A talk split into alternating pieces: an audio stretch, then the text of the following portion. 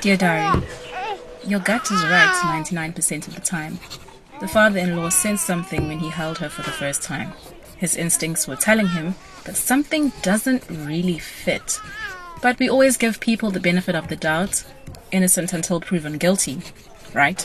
My mom and the in laws are sitting around the hospital bed and playing with the baby, and I'm in my own world, as usual. My mind is constantly racing. They all look so happy.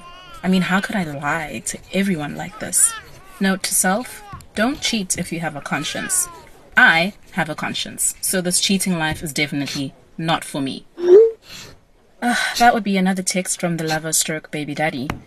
I honestly don't have the energy to deal with him right now. He's the least of my worries and the cause of all the drama in my life at this present moment. The truth is, I'm the one who has more to lose here.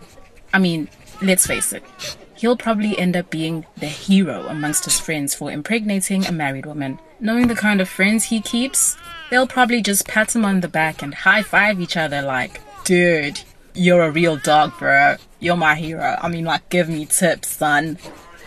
Yawn. Him again. Hi, babe, he says. How are you and my little princess? If I had the energy to text back, I would. But he can't even offer me a solution to this big mess. I think it's time, diary. I think it's time we break up.